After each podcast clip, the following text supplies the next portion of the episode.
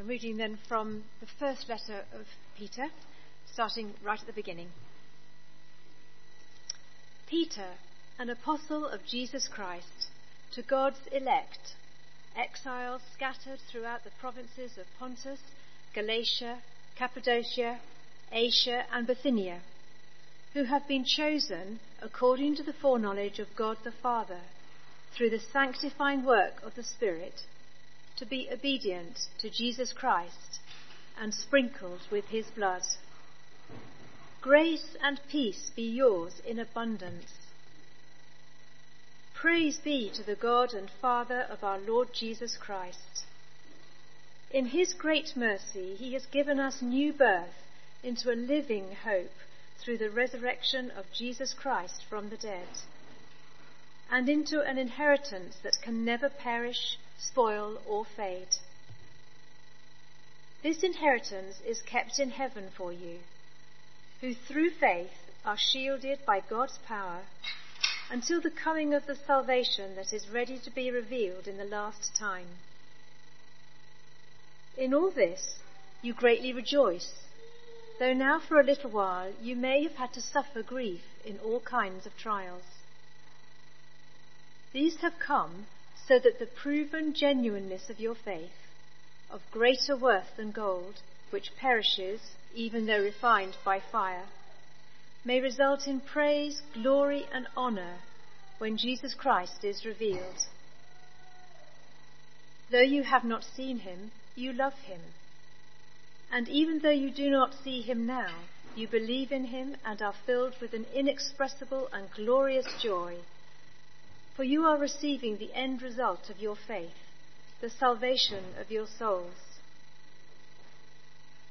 Concerning this salvation, the prophets, who spoke of the grace that was to come to you, searched intently and with the greatest care, trying to find out the time and circumstances to which the Spirit of Christ in them was pointing when he predicted the sufferings of the Messiah and the glories that would follow. It was revealed to them that they were not serving themselves, but you, when they spoke of the things that have now been told you by those who have preached the gospel to you by the Holy Spirit sent from heaven. Even angels long to look into these things.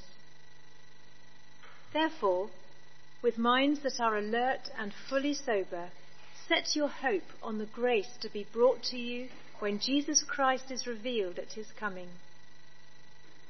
As obedient children, do not conform to the evil desires you had when you lived in ignorance. But just as he who called you is holy, so be holy in all you do. For it is written, Be holy because I am holy. Since you call on a Father who judges each person's work impartially, live out your time as foreigners here in reverent fear.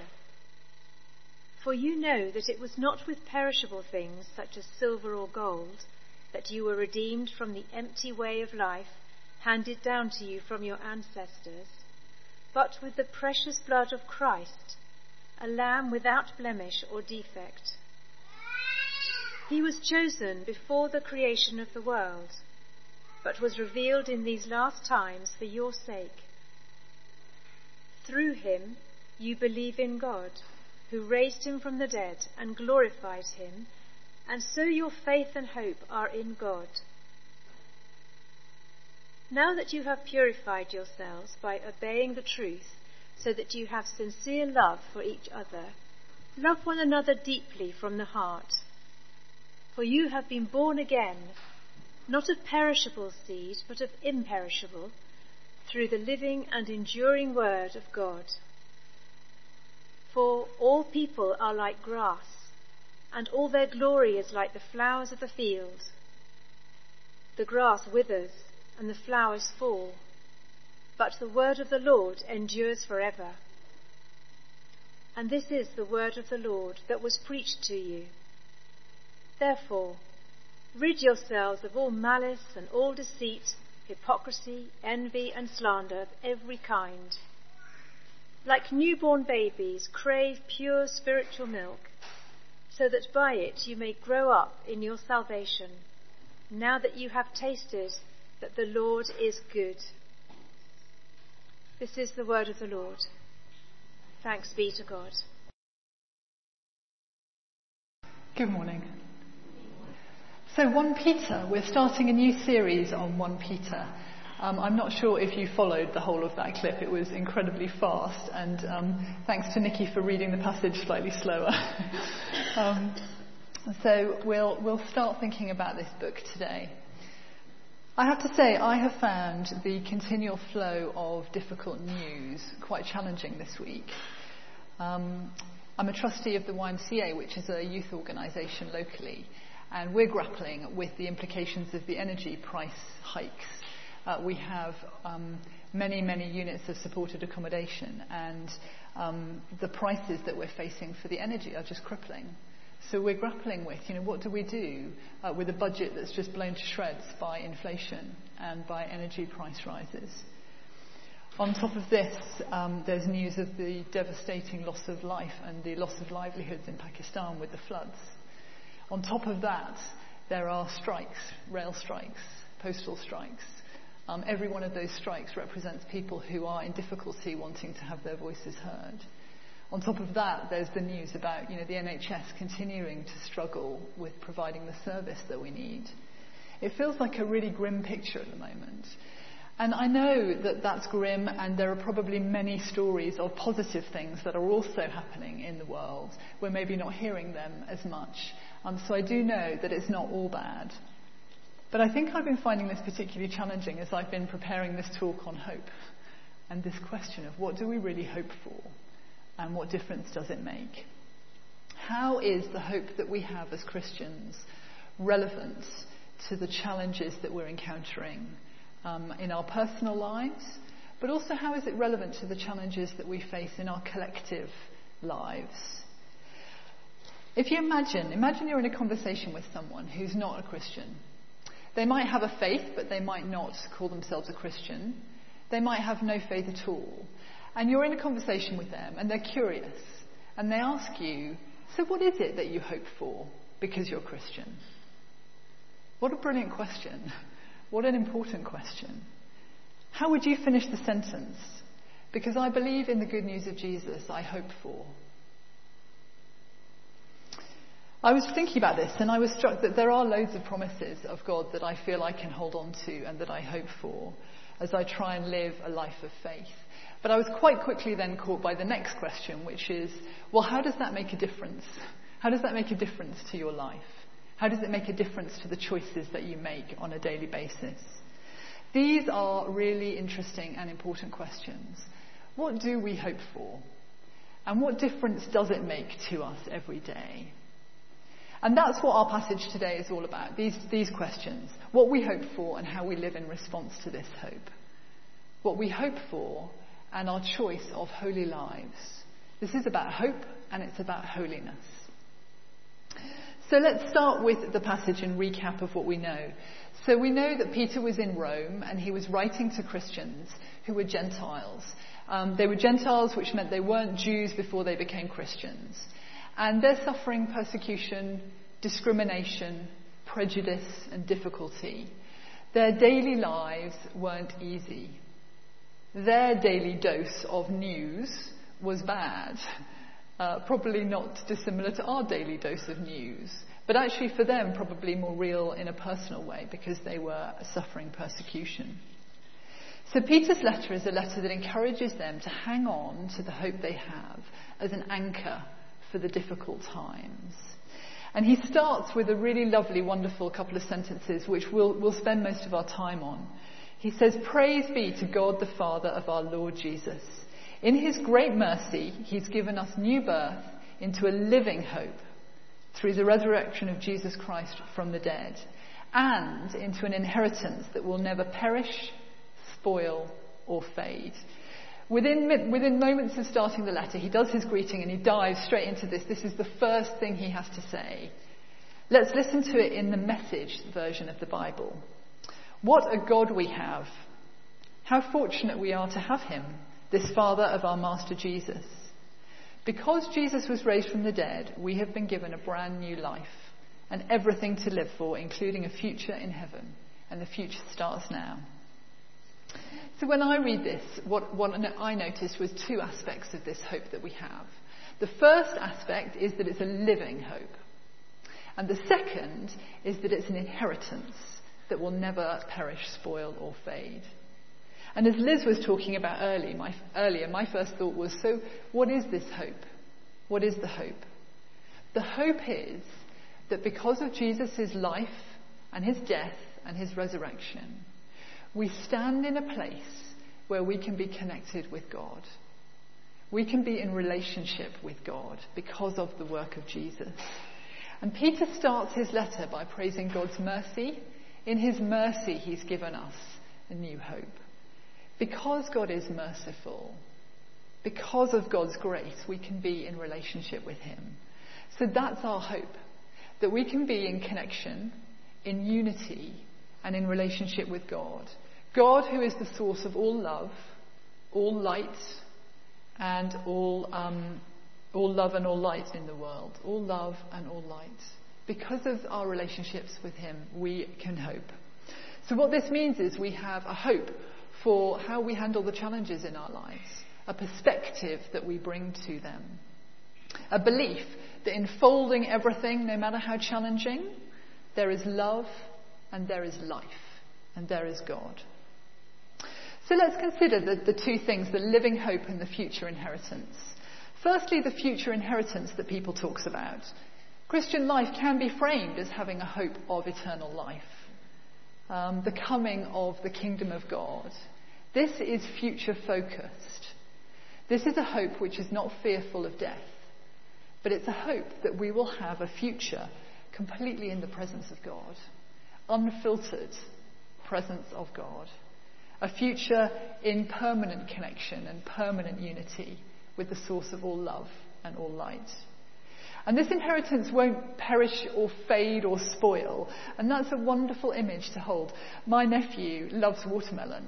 And as soon as he gets um, a, um, a, bowl of watermelon, he just, he holds onto the bowl and he shovels it into his mouth with this anxiety that, that somehow someone will take one from him or, or it, will, it will somehow be lost. And, and that image just came to mind as I was thinking about this. This inheritance we have, we don't have to hold on to it tightly. It will never fade. It will never perish. We don't have to be anxious about earning it or striving for it. It's not about us, it's about God holding it for us. It's there because of our faith in God. Um, the power of God is keeping this inheritance safe. It's not our power, it's not our strength, it's His for safekeeping, which is good news. It's out of our reach. He can look after it. So Peter is keen to assure these very troubled Christians that no matter how grim and how difficult the tribulations they're facing, no matter how dark, this inheritance won't be spoiled, it won't diminish. It's safe and it's steady and it's secure. And the same, I think, is true for us. No matter how difficult th- things seem, either personally or on the world stage, what we hope for, the unfiltered presence of God, is safe and secure. Now, for some in Peter's churches, and maybe for some of us, it strikes me that this future hope may be exactly what we hold on to as the anchor. It may be the thing that really keeps us going. But because we're all different, it also strikes me that for some of us and for some of those in Peter's churches, that might, might, seem, that might seem a little far off. It might seem a little conceptual and a bit hard to grasp in the pragmatic day to day of life. It may not feel real enough to hope for something that happens then. And that's what I love about the second side of this coin, which is the living hope that we have. This is a reminder that the hope we have is absolutely here for the here and now. It's not just for the future, it's for now. The kingdom of God is present now, as well as being something that we hope for. Every act of kindness, every act of love, every act of compassion is the kingdom of God in the world now. And so, what we can be confident of is that we can be in the presence of God and we can be in connection and unity with that source of light and love now, as well as the hope for the future. It's here today, it will be here tomorrow, and the day after. This was available to the Christians who were facing persecution in the first century and is absolutely available to us. Notice in verse 9, Peter writes, You are receiving the, the end result of your faith, the salvation of your souls. He writes it in the present tense. We are receiving it. This is the living hope that we have. That's why in the Lord's Prayer, I think we pray for God's kingdom to come and His will be done today. We pray it today, we can pray it tomorrow. It's our living hope. This passage in Peter reminds me of that other passage in Hebrews, which you may remember. Now, faith is the confidence in what we hope for and the assurance in what we do not see. So, if we seek to live a life of faith, we're seeking to live with confidence of what we hope for. And it strikes me that there's a difference between certainty and confidence, which is really important for us to discern. I'm not convinced there is a lot of value in seeking absolute certainty about anything in our spiritual journey. Certainty gives us the illusion of control, the illusion of knowing. I wonder if we can ever be certain. I wonder sometimes whether in our drive for certainty, actually we somehow squash the room for the possibility for God to be beyond all of our imagining. Certainty can really narrow things down. It can make uh, judgment easier and curiosity harder. It can make things sharp around the edges. So perhaps Peter's not encouraging people to be absolutely certain about the hope they have. He's encouraging them to have confidence. Perhaps building confidence is less about being clear and it's more about a strength of heart, which is what Liz was saying earlier on. Where does this come from? It comes from our hearts. Perhaps having confidence in our hope is about strength of heart, a choice to hold on to our promises without knowing exactly how things will pan out. We don't know what the end point looks like. But maybe this is an encouragement to hope and to keep learning as we go through life. It seems to me that in these troubled times, nationally, globally, whatever's going on in your life, we need to learn how to travel through our lives together and strengthen our confidence in this hope that we have. How can we strengthen our hope together, I wonder? And I was thinking about this, and it struck me that I think it starts with being honest with one another. Let's talk with one another about what we hope for. Let's talk with one another about the doubts that we have, where we don't feel very hopeful, where we struggle to hope. Let's not hide our lack of confidence or our questions. Let's bring it out into the light and let's talk about it with one another. Because I think that's what would have happened when Peter's letter was received by the churches. They would have read the letter, and then I'm imagining they would have sat around and talked about it, and talked about what it meant for them. How about we grow our confidence together by talking together and encouraging one another? So that's the hope we have, the living hope and the future inheritance that is safe. The second piece of the passage then is responding to this, looking at what our response to this hope that we have is.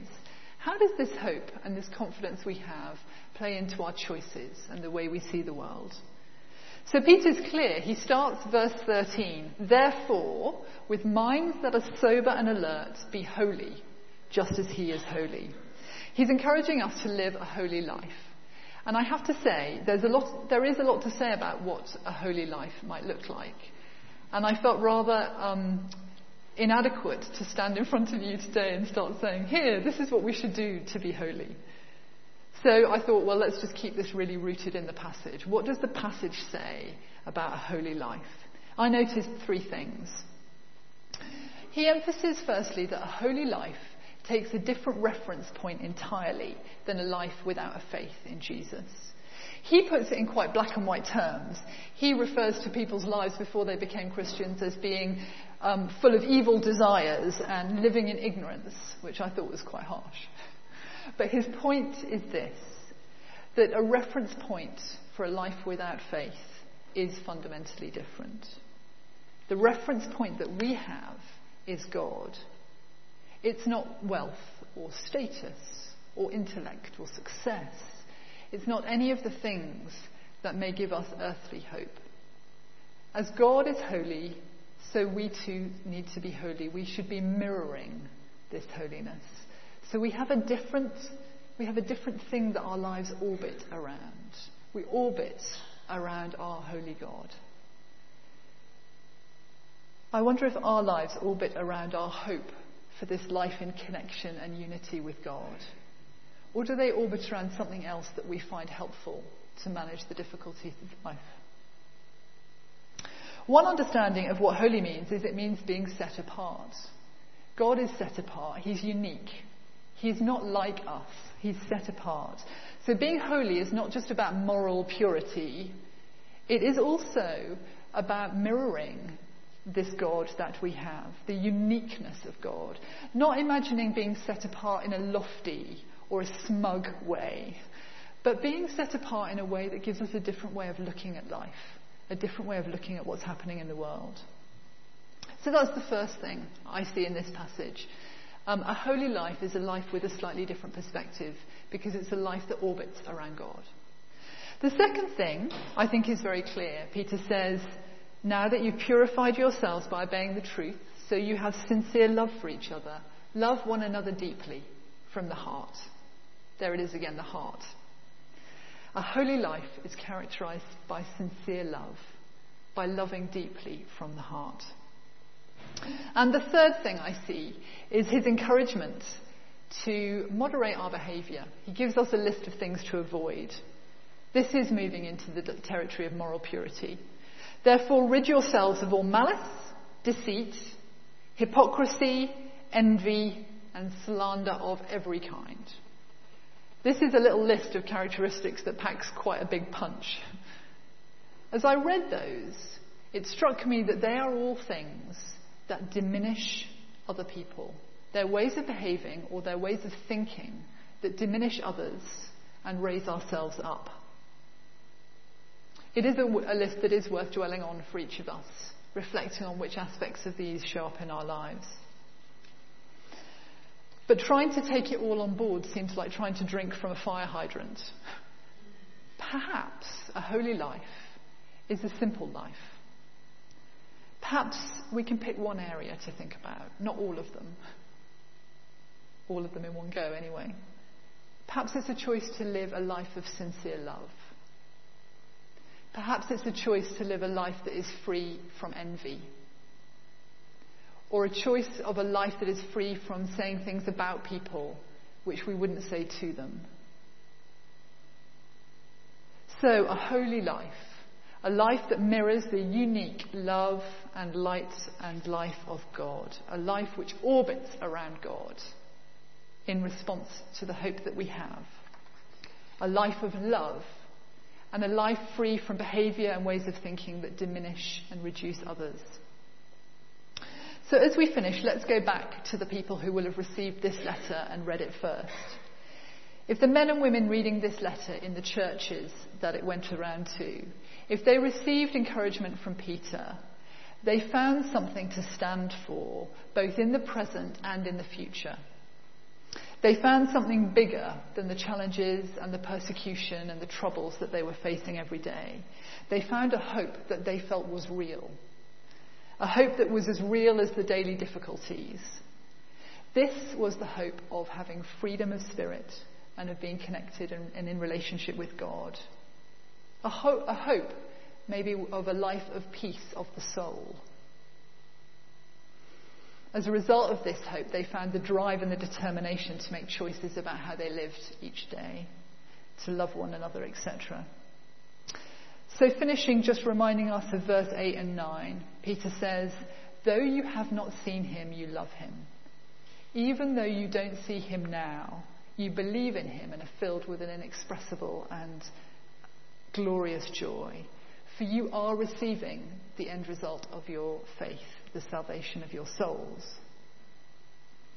My hope is that each one of us may find something real, something of this real hope for each one of us in our lives today, both now and in the future, that we might strengthen our hearts together and build our confidence in this. And that we might identify an aspect of our lives that we can refine in response to this. To choose to live in holiness and in sincere love. To choose to live in a way that builds others up rather than tears them down.